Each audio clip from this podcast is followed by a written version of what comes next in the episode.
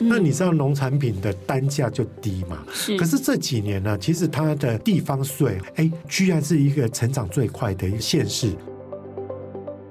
六月份某某县市它是第一名，怎么到了十月份的时候，它怎么掉车尾了？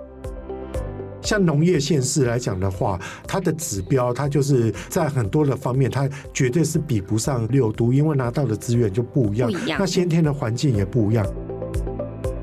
欢迎收听远见 On Air，各位听众，大家好，我是今天的代班主持人，远见城市学的数位内容营运主编小慈。今天其实要来访问的来宾是远见杂志的总编辑李建新，建新哥好，小慈好，各位听众朋友大家好。好，听到建新哥要来当做我们的个大来宾哦，就知道我们其实要来谈一下就是县市调查的议题了。是就是我们在十月又有发布了一个县市总体竞争力暨有序的调查排行榜哦。那其实我们每年其实都做很多县市的调查。嗯其实我们也跟大家聊过很多遍的，但是其实每年相关对于排行榜的疑虑还是有一些讨论啊，所以还是想先请建兴哥帮我们稍微说明一下，说，哎，为什么这么多机构啊，或是不同时间发布的这个县市调查哦，到底为什么排名会落差很大，甚至是同样机构发布的都会有不同的趋势走向哦？到底它的 mega 在哪边？是呃，其实，在回答小慈这个问题之前，我必须要说哈，现在不管是是我们远见或者说其他媒体来讲，这么喜欢做县市的调查，可见县市的治理跟县市的议题啊，一直是我们大家在讨论的一个显学啊。尤其我们在论述说一个地方它到底有没有进步的话，我们也喜欢看这些 ranking 来看看说，哎，我的家乡到底有没有比别人的家乡好？又以网友来讲的话啦，每次一提到就会说啊，我是哪里人？我我是高雄人，我有没有比台北还要好？就会掀起一股。热战嘛，所以说哈，县市荣誉感，对，就就是我们说的城市光荣感，然后在家乡的认同感这个部分啊，就会是大家一直在热议的一个议题。那我先应该这么说哈，以远见来讲的话，我们现在每年在做的县市的调查啊，越来越多。就是每年六月的话，我们会针对所谓各县市以及就是呃有关于在县市生活，譬如像像交通啦、教育啦或各个方面的民。民调，请注意听哈，这是一个纯民调的一个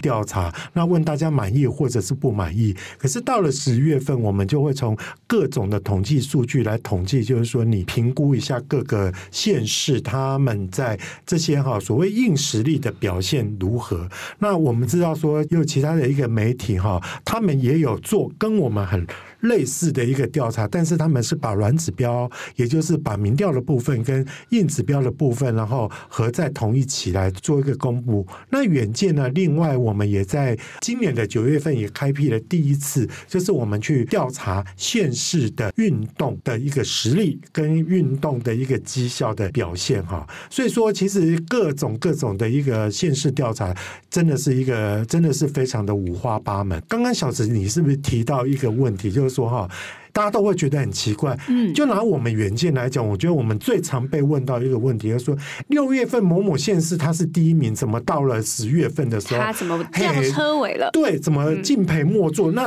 同样的也有相反的，譬如说我我举一个例子，因为在这边收听的还有包括我们现在所在地台北市哈，台北市的话，每次就是说市长的民调都不高，但是呢，在每次我们十月份公布的硬指标，也就是各种统计数据来讲的话，哎，他他常常是第一名哈。应该这样这样拆开来讲，其实所谓民调跟软指标哈，它就是民众的一个感受。是那民众的感受，其实跟民众本身的一个特质，或者是说民众的一个标准跟规格，主观认定真的是非常的有关系。那我我只能说哈，台北市真的比较委屈啦，在台北市当市长，因为你面对的是一群非常高素质的的市民，具有国际观的市民。对，所以说他刚刚小池讲到一个非常非常重要的词，就是具有国际观。所以说，其实相对于其他县市，它大概是一个国内盘的一个状况。是可是以像台北市，北市嗯、或者说一门像台中市哈这样的一个都市，以六都来讲的话，它几乎是一个用国际标准来衡量。我觉得我不如上海，那我不如雪梨，我不如纽约，嗯、我就觉得。得我不是太满意，因为我这个城市的居民很多都是旅居在外。相反的来讲的话，像台北市每次都在我们硬指标里面，也就是总体竞争力里面都拿到第一名。但我真的觉得台北市也不要高兴的太早哈，因为因为以台北市的一个基础建设、资源，还有就是说每年发展的时间，对每年每年分到的那个统筹分配管，它都是非常非常的高的。所以说我我我用一个俗话来讲，你本来就是富二代的啦，含着金汤匙出生。对对对对，所以说你本来首都就是拥有比较好的资源，所以说你以竞争力来讲的话，你本来就是比别的县市要略胜一筹，有点赢在起跑点了。对，所以你本来就要跑的前面一点。其实很多我们每次在做这样的一个调查的时候，很多县市都会跟我讲说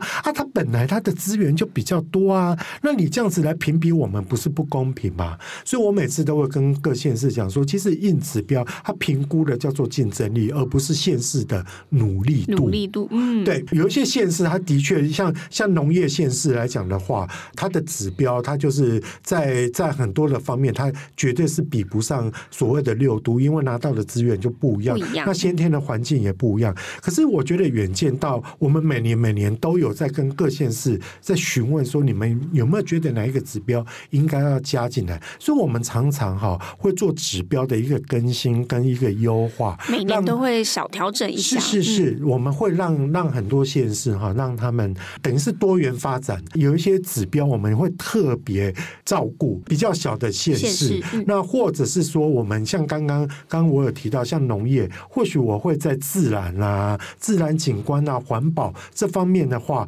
哎，这时候倒是叫属于比较农业县市的话，它反而可以得到比较高的一个分数。总归一句话就是说，软指标是一个主观的。那我我举一个例子来讲。我们就说哈，全球最幸福，大概是最政府最满意的国家，可能就是不丹嘛。我们都知道说不丹都会觉得很幸福，可是不丹你不管举它的竞争力也好，嗯，学术的也好，经济的也好，科技的也好，基础建设也好，就是说我们的所谓竞争力排行榜，它绝对不会是在前面的。是，所以这两个排行榜哈，觉得本来就应该是它是脱钩的啦。应该是分开来看不同的面向，是的。所以建兴哥其实刚刚有提到，我们有做了蛮多细部的数据调查，所以这份体检表啊，到底反映了哪些施政的 KPI 啊？就是我们刚刚讲到是用比较具体的数字嘛，那我们应该是要怎么去用这份排行榜或是体检表去看这个县市它今年怎么样的表现？是，经过我们这一次的哦，我们每年做这个排行榜，我们真的蛮煞费苦心的哈，因为一开始在应该是在两千零一年的时候，我们做第一次。次的时候哦，那一次是我们找了非常非常多跟县市有相关的一个学者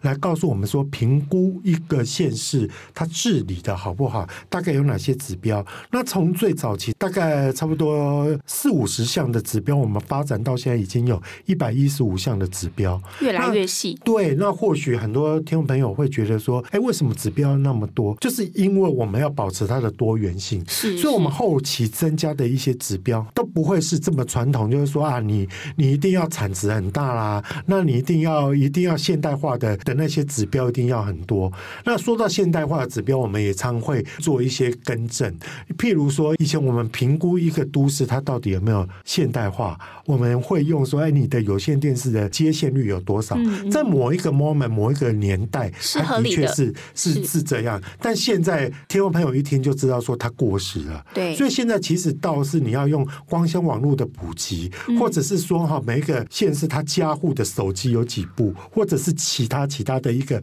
一个方式，或者说他订 Netflix 的一个订阅率有多少，或许是这样的一个方式哈来评估。那我觉得在这一百一十五项的一个指标当中，我们大概可以分为十个面向。那十个面向我就一一不细数，大家都可以想得出来，在包括像治安啦、环保啦、教育啦、在文化啦，或者是说在关观光啦这方面都有。这几年也比较特别，我们在十个这么多的一个指标之内，哈，就是说以前是十个面向，后来因为随着所谓的永续跟 SDGs 发展之后，大家开始对于一个城市治理的好不好，我们大概也都会想到说，哎，它有没有对应到联合国的所谓的十七项的永续指标？指标嗯、我们再把这一百一十五项去做对应之后，然后大概粗分为 E、S 跟 G 这三个面向。如果这边哈有对于所谓永续议题比较熟悉的听众朋友，可能会觉得说，哎，E、S、G 是来评估企业的，嗯、你们怎么能够来评估？怎么评估现实？现实？但是问题就是说哈，大概大概我们知道说以现实来讲的话，应该是要用十七项，但我觉得十七项可能会使榜单太复杂了，所以我们还是把这十七项啊，大概再归结为就是跟环境有关的，然后跟社会正义有关的，譬如像居住正义啦、性别正义啦、这些有关的。另外跟城市治理有关的，关看我们的排行榜，你大概可以看到非常非常多的一个一个面向，除了总榜，然后十项一个硬指标，然后再加上三项的跟永续相关的的一个面向，所以说大概有十四个分榜，都可以找出各个县市在不同的种类上面，他们各自发展的一个优势跟亮点在哪里？其实像我们刚刚有提到说，很多县市，包括台北市，一直以来都是在这个榜单上面排行，应该算是榜首霸榜的。嗯、那所以其实我们特别关注的是，有没有哪些县市它其实是进步非常多，在这些不同项目的治理上面，应该是我们会需要去特别去了解，或是特别把他们提出来说的。是，我觉得这一次哈，我们在看整体的一个榜单，我觉得有三个县市我特别有感，而且我也觉得说特别值得拿出来跟听众朋友分享，请帮他们拍拍手。几个县市哈，首先我觉得要特别值得一提的是我的故乡，也就是高雄市。啊雄，为什么要特别指高雄市？因为以前高雄市哈，它在软，它在硬指标，它的表现其实都是在六都里面比较敬佩莫做的。其实高雄市很特别，高雄市是在六都里，它算是城乡差距最大的，比较大。它旧的高雄市是非常强，因为它很早就是就已经是是直辖市，所以它在硬指标的表现哈是毋庸置疑。但是它以前旧的高雄县，我并不是说以前的高雄县就很糟糕，而是高雄县的腹地哈以前就是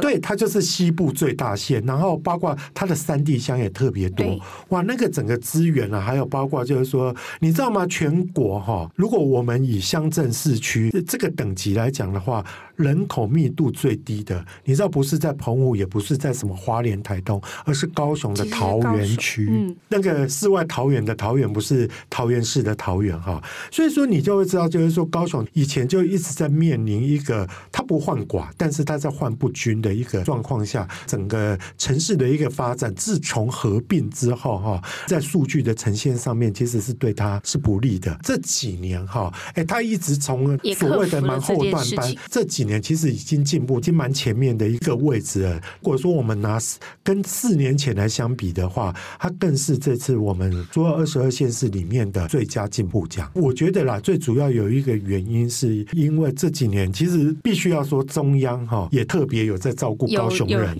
是，对，所以说哈，包括像台积电的进驻，这几年反而捷运。预备要开通，或者说通过环评，或者是通过就是行政院补助最多的，反而就是在高雄，在高雄市。高雄市这几年也有很多的一个场馆的出现，就像我们知道，像什么旅运中心、海运中心，然后还有包括像世贸，很多很多的一个场馆都慢慢的拔地而起。所以高雄这几年的一个发展，在硬指标上面已经开始在开花结果了。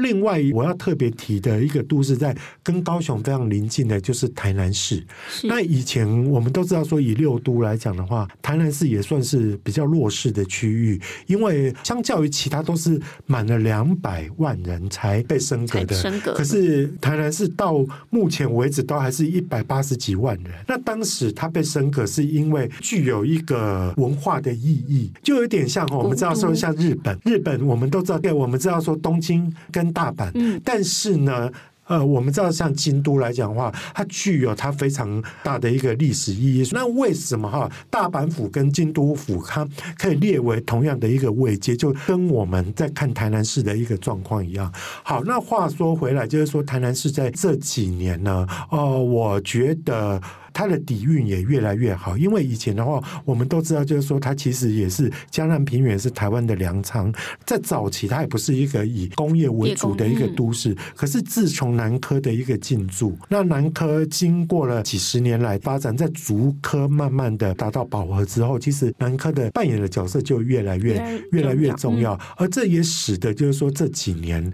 这几年台湾的那个房价涨得最多的台南市也算是被算得上排名的哈。白工程师对的协助，对是是，所以所以台南大概是这样的一个情况。那另外我一个都市要提的就是南投县，嗯，也是台湾唯一不靠海的一一个县市哈。那南投县，我觉得它经过了不断的在转型，尤其它一直是台湾的一个观光大县。是，我觉得其实南投县在这几年，不管是在交通，或者说在医疗，那甚至在教育上面，慢慢的有所琢磨之后，它等于算是。是用一个比较鸭子划水方式，慢慢的就就往上往上爬，往上爬了。所以这三个都市是我觉得这一次比较大的一个亮点。除了我们刚刚提到说，哎，这三个县市都是很明显，我们看到它进步非常多的。还有一些县市，我们有看到它有点像是撕掉过去的一个黑标签了。比如说台中，我们常常说台中都是治安黑箱、禁忌之都这样子，网友很爱这样称呼。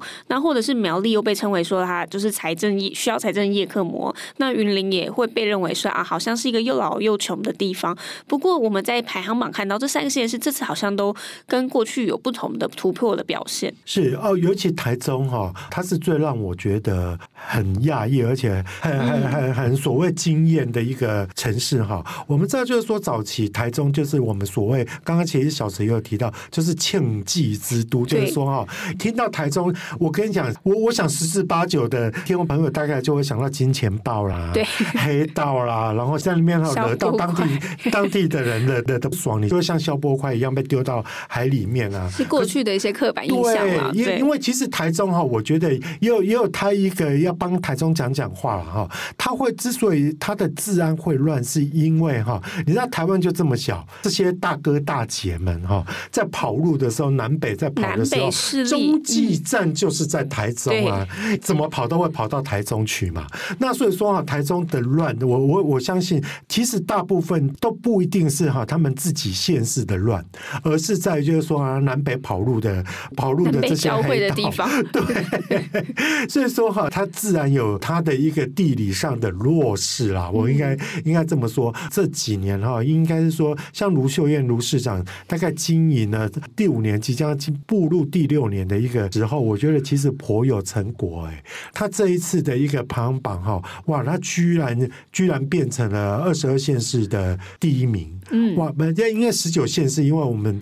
我们的十月份的排行榜是是离岛就没有纳入评比。哇，它其实变成名列前茅哈，我觉得是蛮值得，就是大家觉得觉得帮他拍拍手，因为他终于洗刷了所谓的庆忌之都，而且治安是全台第一。然后其实他还很厉害的，就是还有生活品质啊，然后跟生活质感、首善之城，就是大家都蛮有感的。那另外刚刚也有提到说，云林县跟苗栗县。其实这次也有在他们过往被我们认为比较弱势的地方表现的蛮突出的。提到财政哈，那我我们相信就是说哈，一般的农业都市其实是很难跟六都比。就算是说非六都的一个部分，那有一些县市也特别强势。例如说，谁敢去跟新竹县市比啊？那个连台北市都比不赢哈。它包括税收，包括它的人均的一个 GDP，包括它的家户可支配所得，这些都是非常高的。但是我觉得这次要特别提到苗栗哈，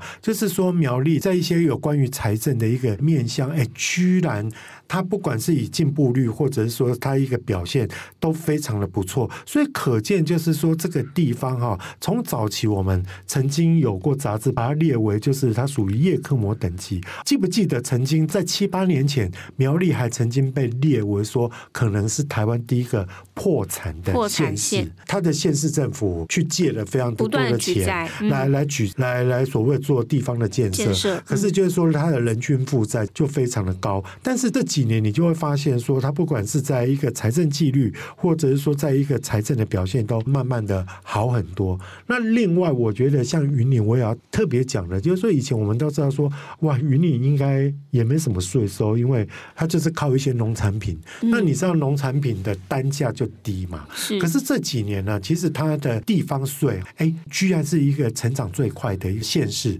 呃，我必须要说，其实，在现任县长张立善张县长的一个经营下，哈，有几个。有有有几个比较重大的，像工业区，或者是说几个比较指标型的一个工厂，或者是上市贵公司，也有在这边扎根，然后慢慢的也使得这个所谓的农业县哈，慢慢的转变成为农工大县。所以说哈，这个这部分我觉得也要替云林县民哈高兴一下，就是说哇，你们也摆脱了以前就是一个穷县，一个一个农业县，然后然后收入中，然后收入。也不多一个县啊，现在绝对不是这个样子喽。我们今天跟大家聊到了就是我们的总榜表现呢、啊，还有一些比较进步多的县市。那在下一集会再跟大家仔细谈到各个县市他们在永续 SDGs 上面的一些施政的表现哦。那如果想要了解更多细节，欢迎参考资讯栏连结，也请大家每周锁定远见 On Air，帮我们刷五星评价，也让更多人知道我们在这里陪你轻松聊财经产业国际大小事哦。